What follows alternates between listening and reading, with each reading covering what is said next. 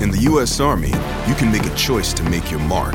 With over 150 fields to choose from, join forces with us and take on anything.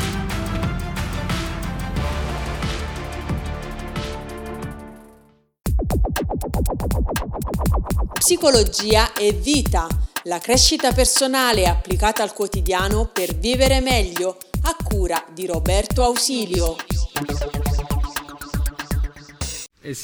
Sì, è dispiaciuto anche a me sentire questa storia di questa elefantessa che ha mangiato un ananas pieno di petardi e dopo un bel po' di ore in India è morta, e molto probabilmente era una femmina che aveva anche un cucciolo al suo interno. E allora si è scatenato il putiferio sui social, perché giustamente siamo tutti quanti indignati quando accadono queste cose. Ora, io non sono un esperto di animali e non posso esprimermi rispetto agli aspetti tecnici di questa situazione. Voglio solo con voi fare due considerazioni da un punto di vista psicologico che mi vengono di fare rispetto a questa questione. La prima riguarda il senso di colpa, e cioè che quando accade qualcosa anche dall'altra parte del mondo, noi esseri umani, giustamente le persone più sensibili, si immedesimano in quello che è successo, fino al punto di sentirci tutti quanti completamente in colpa. Infatti avete visto girare delle vignette in cui c'è l'elefantessa che va in paradiso e dice: qui non ci sono esseri umani, oppure dice perdonaci se puoi, qualcuno ha detto perdonaci elefantessa se puoi, noi tutti quanti esseri umani, come se l'avessi ammazzato io quell'elefante. Allora chiaramente il senso di colpa, che è stato studiato prima da Freud, poi da Melanie Klein, da tanti autori all'interno della psicologia,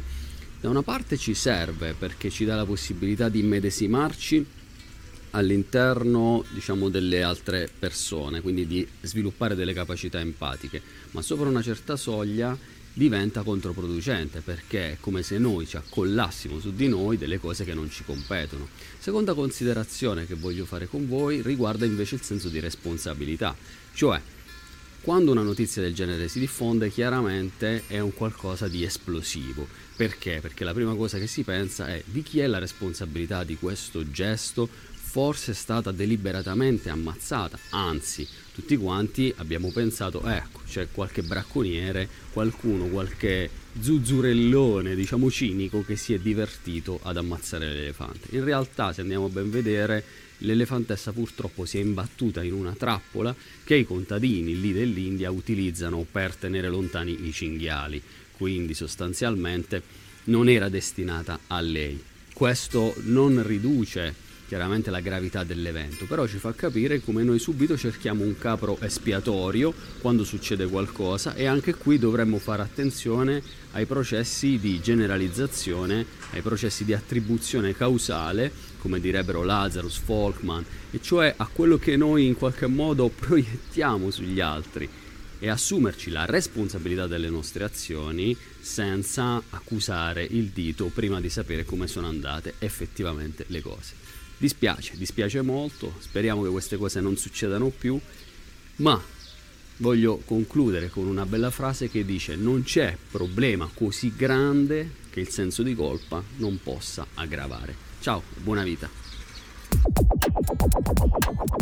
Psicologia e vita, la crescita personale applicata al quotidiano per vivere meglio, a cura di Roberto Ausilio. Cloud is powering tomorrow's transformative missions. Federal agencies are partnering with SAIC to help them meet these critical moments, where bold moves require confident blueprints, where you can accelerate transformation through consistency, where you can innovate forward and never look back. SAIC quickly and securely migrates large-scale workloads to the cloud with the confidence you need to assure your mission. Learn more at saic.com/cloud.